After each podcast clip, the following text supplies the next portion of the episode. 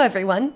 This episode will be in a similar vein to the one featuring Dr. Eleanor Janega, where we discussed the roles of the royal mistresses. In today's episode, I will be discussing the role of queenship and the legacies, or lack thereof, prescribed to many of these women.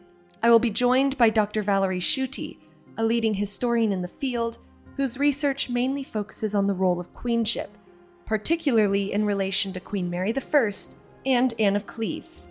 Enjoy! All right. So I would say to start off, just sort of broaden it by saying what was the role or what does the role of queen usually pertain to for these women? Um, so the role of queen, I think there's lots and lots of roles and activities that it depends on the time, the era, the woman, the kingdom. And I know that's a horrible way to answer your question, but I think that some of the really more common or well known, or for me, early modern ideas of queen, their roles could be ceremonial, um, being at court, showing up at mass, presiding over tournaments. Their roles could be spiritual or religious. Mm. So going on pilgrimage, or being pious or don't giving alms. They had those kinds of roles. I think they had roles of intercession where they would try to work for an individual um, through other people at court. They had patronage roles. They had to be models for other women. And really, one of their most important roles was to produce an heir. So I think there were lots and lots of roles for these women. I, it sounds like you could sort of make it your own if you wanted to, if you were interested in focusing in on a certain area. I think so. And I think there were a lot of expectations on a queen, but some of these roles could very much inter or overlap. You know, so you could be a religious role model, engaging in religious patronage, presiding you know, over religious activities. So lots of those roles could be all wrapped up into one. Definitely. And would you say that that role as that kind of queen is different depending on if you're looking at queen consort versus a queen regnant? I think that the difference between so the difference between a queen consort and regnant is that a queen consort married a king or married married a king who had inherited or won the throne on his own while a queen regnant inherited the throne in her own right. So she was the legal ruler. And of course, that had that came with different roles and expectations. But in many ways, if that queen regnant married, she was expected to take on both roles as queen consort and queen regnant. And that would be a really unusual position to be in, that she would maybe still have to produce an heir and have to be a role model for other women, but at the same time, go run a privy council meeting. You know, so there were different roles, but many of the queen consort roles were thrown into that queen regnant's role also. Okay, that's I mean that's intense to think to imagine that you're doing both at the same time. It's um definitely doesn't seem to be an easy position that you're put into. No, no. I mean, I, I, always have visions in my head of, you know, pregnant Isabel of Castile riding on a horse commanding her military. And there she was doing all of those things with her daughters kind of, you know, in a tent not far behind her. So she was being a mother, a warrior, a queen, and she had to do all of those things at the same time. You know, so it was, it would be very intense, I think. And would you say that they had the same or more expectations of the way they were supposed to behave therefore for women like isabella or mary the first? I'm not sure if there were more expectations on the way they should behave. I mean i think that a lot of that came down to gender expectations still. So that mm. so no matter if she was a queen regnant or consort there were expectations that she would be pious chaste, you know, only having intercourse with her husband, whereas a king would maybe be allowed to take mm. mistresses and nobody would think twice, but it was not advised for the queen to take miss, you know, uh, other lovers. So mm-hmm. I think that those kind of gendered expectations were the same. It was it would just be a matter of accepting um the political expectations that were added on to a queen regnant and actually that that leads perfectly into my next question because i just recently did an episode on royal mistresses and the kind of political roles that oftentimes those women held and would you say that that kind of position or that kind of power or influence was open to a queen consort, or is that something unique about a mistress at that point? Well, I think that they both could engage in political roles, but not necessarily in the way you would think. So I think that queen consorts Mm. could be political. So they could arrange marriages as part of political alliances. They could serve as regents in the absence of their husband, like Catherine Parr did in 1554 when Henry VIII was in France. I think they could serve as an ambassador. So um, King, uh, Catherine of Aragon was an ambassador for her father in between her marriages to Arthur and Henry Tudor. Um, so that was a political role. I think that in even overseeing the education of their children, that could be considered a political role because you could help choose tutors, you could help choose the way in which they were given their education and prepared for whatever role came next for them, whether they be daughters or sons or expected to be princesses, queens, kings. Um, I think that queens could be poli- queen consorts could be political when they preferred people into their household. You know, simply by preferring different members of the court, by having these people have roles connected to her money or her lands or her estate. Those were all ways of a queen consort being political. And that doesn't even include things like speaking with ambassadors, you know, so they would have regular meetings with ambassadors too, just like kings or patronage. So your patronage could be political by who you preferred or gave money to or supported. So I think there were lots and lots of ways the queen consorts could be political, and they probably very much overlap with the ways that the royal mistresses were political too. Kind of the more personal politics aspects of this. The sort of behind the scenes, like maneuverings of the court. You know, so would you say that it was probably very common to see these women carving out their own version of power rather than trying to influence their husbands directly? Maybe it was more of that roundabout doing it in the household kind of way. I think definitely for Queen's consort, the doing it behind the scenes in household was the more prevalent way. But there are loads of examples of women being more public about their politics and sometimes getting into trouble for being about, you know, being more public about their politics.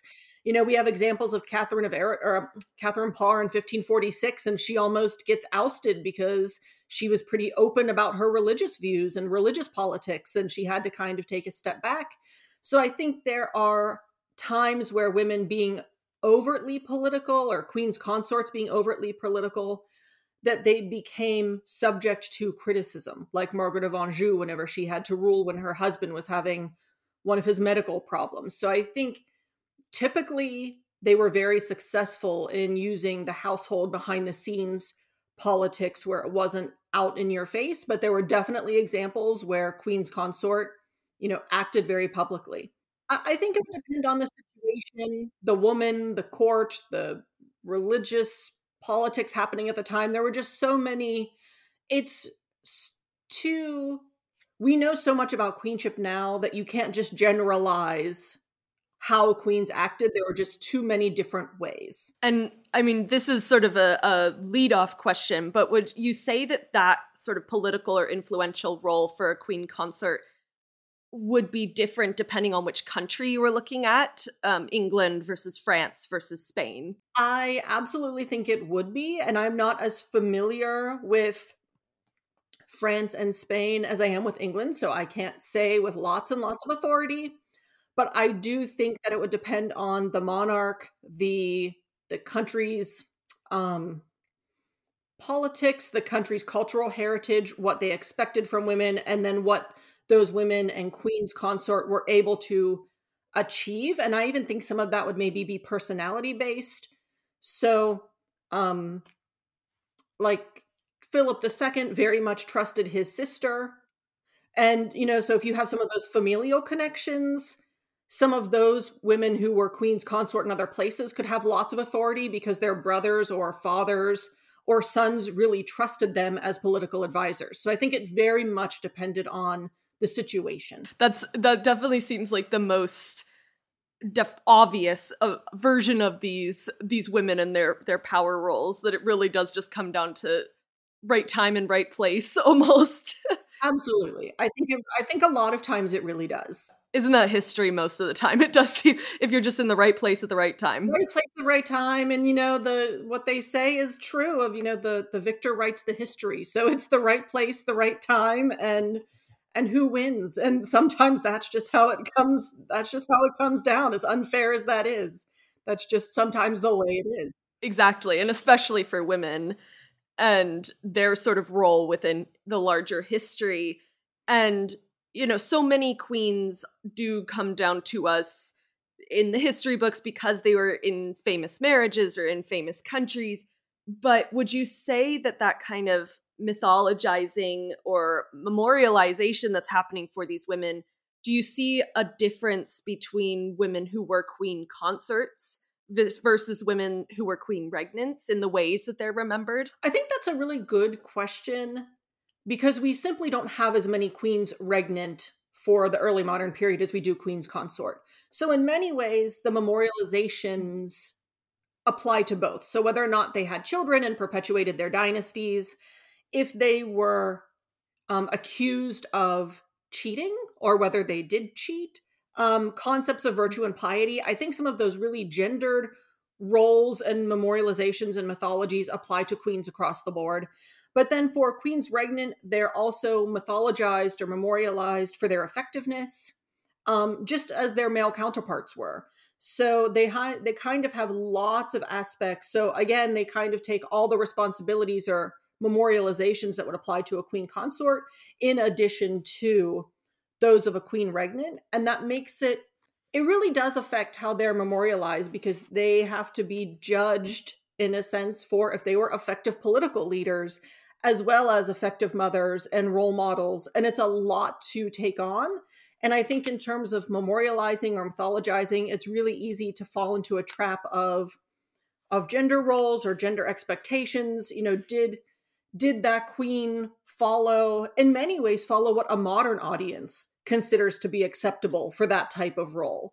And that's where some of them really suffer uh, in their memories because they don't meet modern expectations of what a queen or a wife or a, a ruler would be. And would you say that queen regnants tend to have a more negative legacy than the consorts? I don't think so. I think that depends on the woman and like you just said maybe time and place because Mary the 1st has an awful legacy, but her half-sister Elizabeth has a fantastic legacy and it's hard to say bad things about her or when you do it's hard to believe them.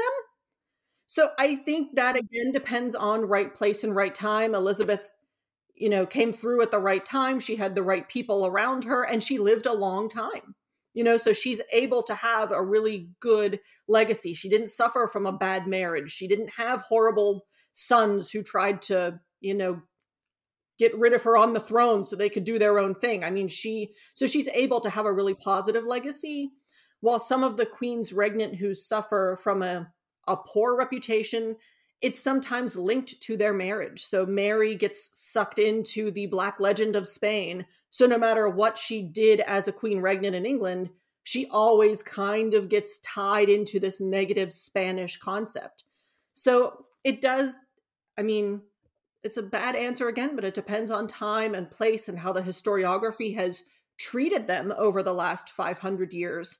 Because sometimes it's still really difficult to get out from underneath bad legacies that were established immediately after their death that we're still trying to fight with, you know, centuries later. For sure. I mean, that is something that comes up time and time again on this show that so often the legacies that we even have today came out pretty soon after the particular woman's death and how much it it does sort of just stay in place over many different generations. Yes, I think I think so. And sometimes when it gets really entrenched in popular imagination, too, that the reputation may be different from a popular concept of what it may be from an academic concept. So scholars might be able to um, acknowledge that a certain queen, although she has a bad popular reputation, was effective in certain ways. You know, but it's really, really hard to get that negative memory out of public imagination to accept the nuance because sometimes it's easier to pit women against each other like Mary and Elizabeth. You know, Elizabeth was great and Mary was awful. And it's really easy to believe that binary instead of understand how both women had flaws and achievements, you know, together. Definitely. And it does seem to to be that way usually that there is sort of a a saint and a villain in the women's roles in court. You do see that with Mary and Elizabeth, but you also see it with Elizabeth and Mary, Queen of Scots, and Catherine de Medici, and Catherine of Aragon and Anne Boleyn. And, and yes, absolutely. And sometimes even Anne Boleyn and Jane Seymour. You know, Jane Seymour is this sainted figure because she came after the whore Anne Boleyn, and it's easy to kind of just pit them against each other, and they must have been opposites, you know, without considering too much of them personally. I I totally agree in that way. And for these so many of these legacies, would you say that there is sort of a similar aspect of these sort of stereotypes and misconceptions that are created around a lot of these women that we've discussed? Um, I still think it's really difficult to separate many early modern women, queens or otherwise, from gendered stereotypes. So we tend to think of these women, you know, when you think of your ideal queen or what early modern people would consider an ideal queen, it would be pious, silent baby factories, you know, and when they're not those things, uh, then they're seen differently, but not necessarily always in a good way. So they have um, different, you can think about them differently and usually the ones who didn't behave in that way get studied more because they're more interesting because they didn't necessarily behave in the typical expected way. So, you know, there's so much scholarship on Anne Boleyn because she didn't behave how early modern people expected a queen to behave. But it really does, but then her reputation, you know, for generations suffered because she didn't behave how a queen should have behaved. And now she has a very vibrant reputation but it wasn't always the case. So I think it does come down to stereotypes that just don't go away. But maybe as more modern ideas or academic ideas of queenship emerge and more nuances accepted, and those things kind of get put into the public realm and public sphere and heritage sites when people go visit them, then we can start to explore these women outside of the stereotypes. But a lot of those places do perpetuate the stereotypes because it's kind of what is expected.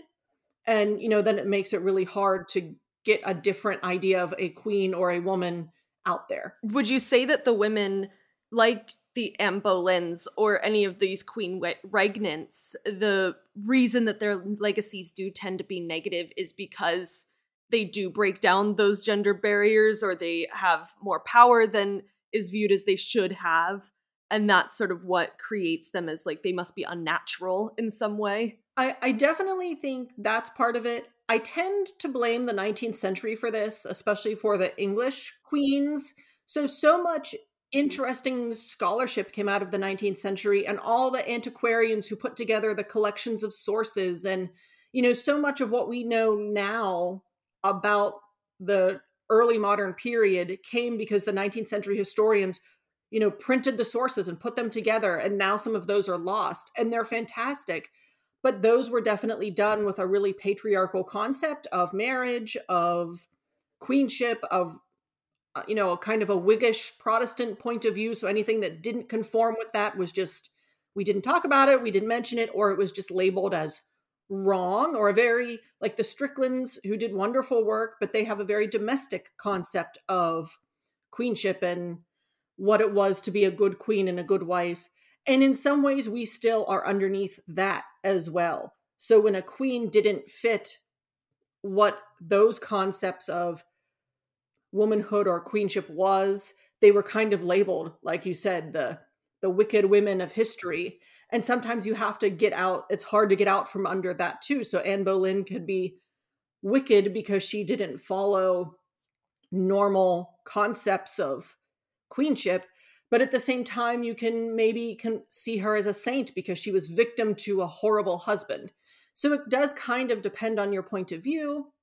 The other thing too is that for many of these women there aren't very many sources. So when you don't have the mm. sources it's easy to kind of fill in the gaps depending on your point of view So for some of them, we can have very few sources and immediately imagine that woman to be a saint, or have very few sources and imagine that woman to be a sinner. And someone who falls under that is maybe Catherine Howard, who, you know, had sexual relationships before marrying Henry and was executed by the time she was 19. So it's easy in history. Was she a wanton, silly, goofy girl who just slept around for fun? Or was she a victim of sexual abuse? And that opinion varies greatly because there aren't enough sources to know. So I think that many of these women, queens also, you know, all queens and regular women, not queens, all fall into that. There just aren't a lot of sources. So you kind of fill in the gaps. And that's where some of these stereotypes and reputations come from. The 19th century historians seem to have created a lot of what we now know as history, which is something you don't always realize until you go far enough back and you realize it was all them who created it. Yes, yes. That's that's one of the things I really like to do is kind of look at a queen's reputation now and trace it backwards. And you can always see some big turning points or interesting historical, you know, uh like stereotypes that come out of the 19th century. And it was just, well, we took the four sources we had and assume that she must have been a certain way because she did or did not conform to our ideas of what a woman should be right now. So, yeah, it's really interesting to kind of trace some of these back to the 19th century and go, we really need to get back to the primary sources to figure out what these queens were really like. Yeah, or maybe look at the 19th century sources as their own primary sources of seeing how they're interpreting this is telling us more about their history than the women's history, I think. Absolutely. Absolutely. There's some really amazing work, I think, that could be done with the 19th century sources and how women were viewed and interpreted versus how we understand them now and how they were understood in their own time. And so within this, that you were even saying, eh, there's so many women that now do have a very different legacy or a very different interpretation but then there are some that are very blatantly not really reevaluated. You have women like Anne Boleyn and Catherine the Great who are now celebrated and seen as these sort of like badass women from history. But then you do still have women like Catherine Howard who aren't. Uh, what would you say that really comes down to? I think some of it comes down to sources. So, and there are more for Anne Boleyn and she did seem to have a bigger cultural impact at the time. So she was the first executed wife. She was the long awaited for, you know, did the Catholic Church split? I mean, there's a lot of cultural impact of a woman like Anne Boleyn. The same with Catherine the Great, a lot of cultural impact. Whereas for Catherine Howard, the marriage was much, much shorter, the courtship was much shorter, there aren't as many sources and you just don't see that marriage making the cultural impact. There weren't any kids there. She was a teenager. It didn't have a great family didn't fall because of her execution. So i think it comes down to culture and politics surrounding that marriage or relationship or queen that has that kind of where we remember them versus not remembering them and almost considering them as not as important as some other queens. And so, would do you think come down to just we don't have as much, so we can't really build off of this understanding of them? Sometimes we don't have as much.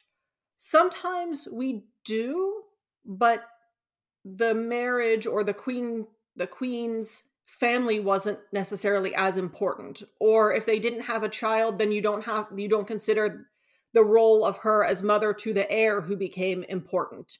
So sometimes it might be that there's just not enough sources. So some of these queens just kind of fall through the cracks as not studies as much as others.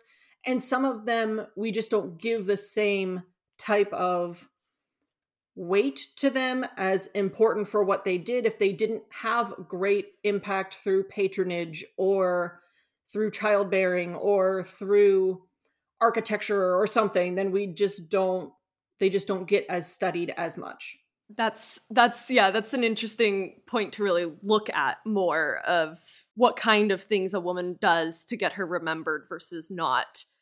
And you know, you you definitely see also the farther back you go into the medieval era, there are so many queens that most people have never heard of, or at least like maybe know a reference to. And that is what you talk about in your your book Forgotten Queens of like so many of these women are overlooked or greatly stereotyped. And at the same time, you have some others that aren't and are remembered. And so, why do you think that some are seen as sort of unworthy of even mentioning or looking deeper into? So, first, it comes to sources. So, there just may not be, you know, it's, or the lack of sources, but at the same time, it has to do with the ways in which women have been studied over time has changed. So now there are greater concepts um, of what a queen could do, and we understand to look for a queen's roles in different places than your traditional, you know, chronicled histories where a, a woman might only be mentioned when she gets married, when she appears in public, and when she has a baby. And sometimes we know now to look in other ways to piece together a queenship. And that is maybe why some have been overlooked because they just don't appear kind of blatant in your face and you have to do some digging. And I think that that's one of the really great things that's coming out of queenship scholarship now is understanding different ways to find women, whether it's through tracing their dowry money and you know what happened to their lands and how did they rule them and how did they collect and their relationships to money is a really interesting way to find queens but untraditional. Looking through art is a way to maybe trace some of these older queens or um that we don't have lots of maybe written sources for but these are more newer types of ways to recover some of these queens. So i think you will see or i hope rather that some of these lesser known women get studied because of different techniques and ways to study them, as opposed to your people like Anne Boleyn and Elizabeth I, where there's boatloads of written records and they're easy to find. You know, so I think it's a matter of understanding the nuance of queenship and the roles of women and where to look. And would you say that that fiction can play a large role in that? Like I know recently if on Netflix there was Vikings Valhalla and that had Queen Emma of Normandy in it. And honestly, I'd never heard of her before that show. And so do you think that in those ways there might be potential for more people to learn about these forgotten queens?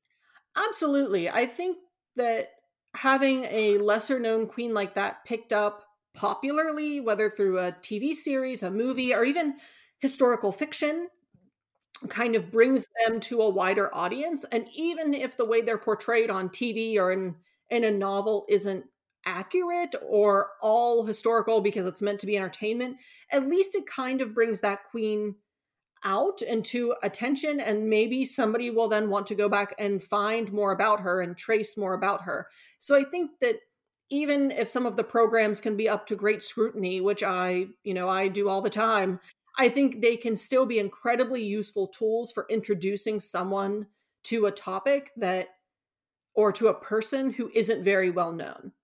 So I, I think you're right. I think the more that some of these lesser known women get picked up popularly, that they will definitely that the scholarship on them will definitely follow.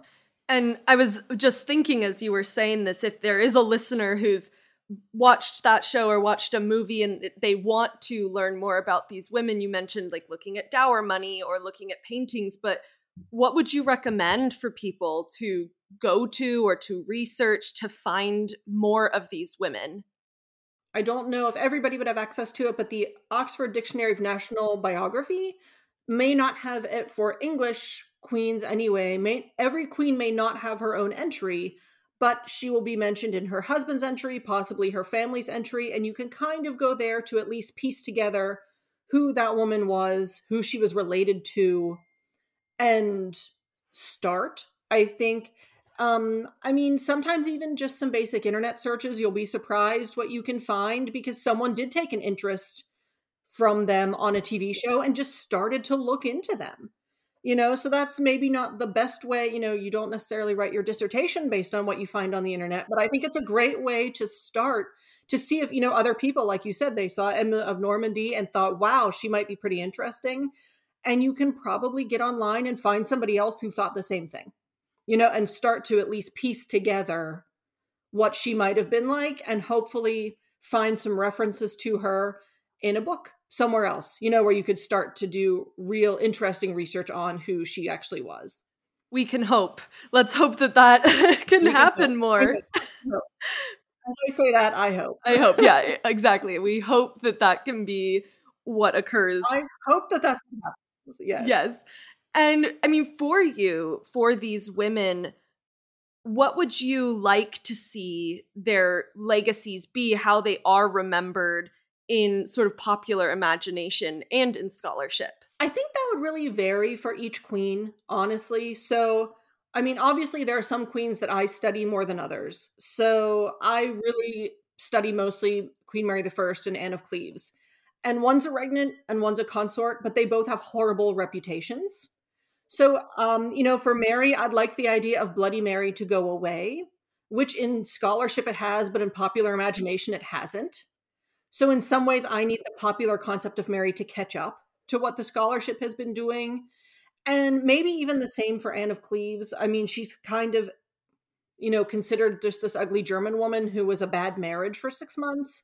But in reality, we have to think of her and her marriage as being an important international deal that was made between Henry and Germany in the same way that his marriage to Catherine of Aragon was an important international deal. So sometimes I think that it depends on the woman, but we really do need to consider the woman, her family, her politics, if the marriage was international or domestic. And there's lots of ways to reconsider. And honestly, it would depend by the queen.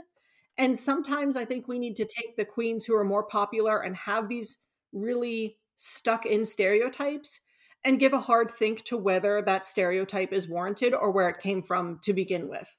So I think there's it would really depend on the queen and the situation. Um, but I would, I mean, I'm, I think that there's so much new work on queenship being done that learning to use other techniques and other sources without simply looking at these women through gendered lenses of how did they behave as wives and mothers that there's many more ways to get at them for who they were you know personally and as a queen. There is there is so much more. When you actually start to de- dig deeper it's it can be pretty incredible how much you can find about these women. Absolutely. I mean i am suffering with that with anne of cleves right now. I'm writing a cultural biography of her. And when I mm. signed on to do the biography, I very naively thought there's not much about Anne out there. And boy, was I wrong because it depends on where you look. So, like, is there lots of information for the six months when she was queen? Absolutely not.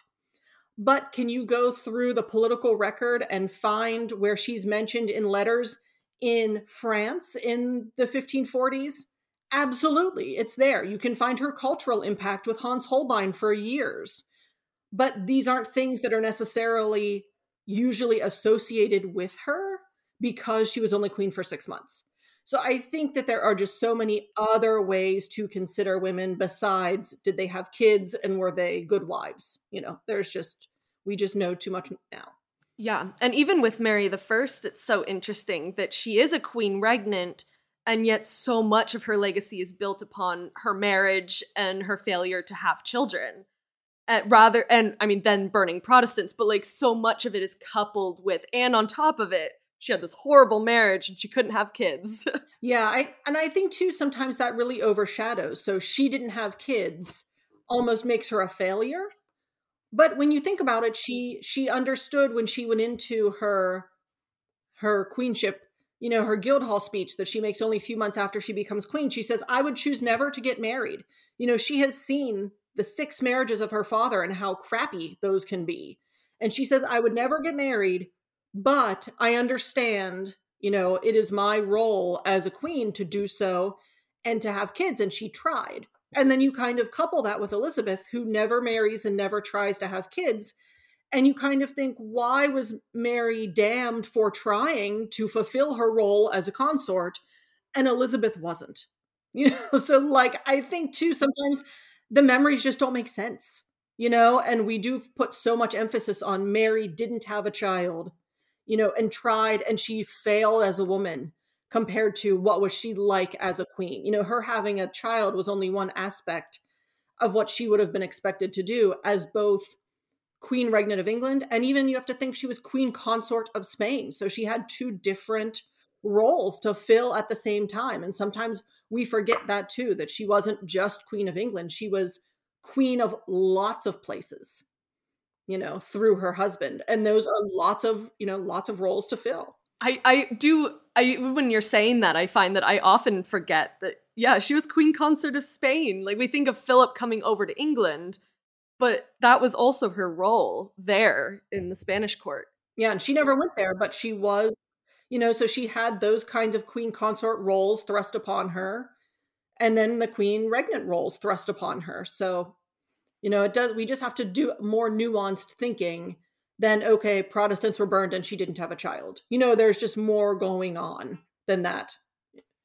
So I think sometimes it's just a matter of widening perspectives and looking outside of what has traditionally been done for, you know, what else is there. I think that's the perfect thing to say of what yeah nuance my new favorite word and broaden the scope and the horizon and i would say are is there any last thing that you would like to add about queenship or any particular queen or anything about for people looking to find out more? Is there anything, or do you feel like we really covered what we wanted to today? I think we've covered a lot. I think if there are listeners who want to find out more about queenship, you know, I recommend the Queenship and Power series put out by Palgrave Macmillan. There's wonderful books on many different queens. So you have, you know, your Mary the First and Elizabeth, who are well known. But there's also books on, you know, Polish queens or Spanish queens or French queens who your audience may not be as familiar with. And that would be a great place to start to kind of learn about some of these other queens you know there's a lot of really great scholarship out there and i think that that's the perfect place for someone who's really interested to start. That's great. Uh, that's actually perfect and I'll, I'll link that book series on my social media too for people so that they can go find that. I think that would be really helpful as well. Thank you so much valerie for uh, taking part in this. I i think that it is so important to talk about the roles in general not just the women who filled them and so I think this is going to be really helpful for listeners. Thank you.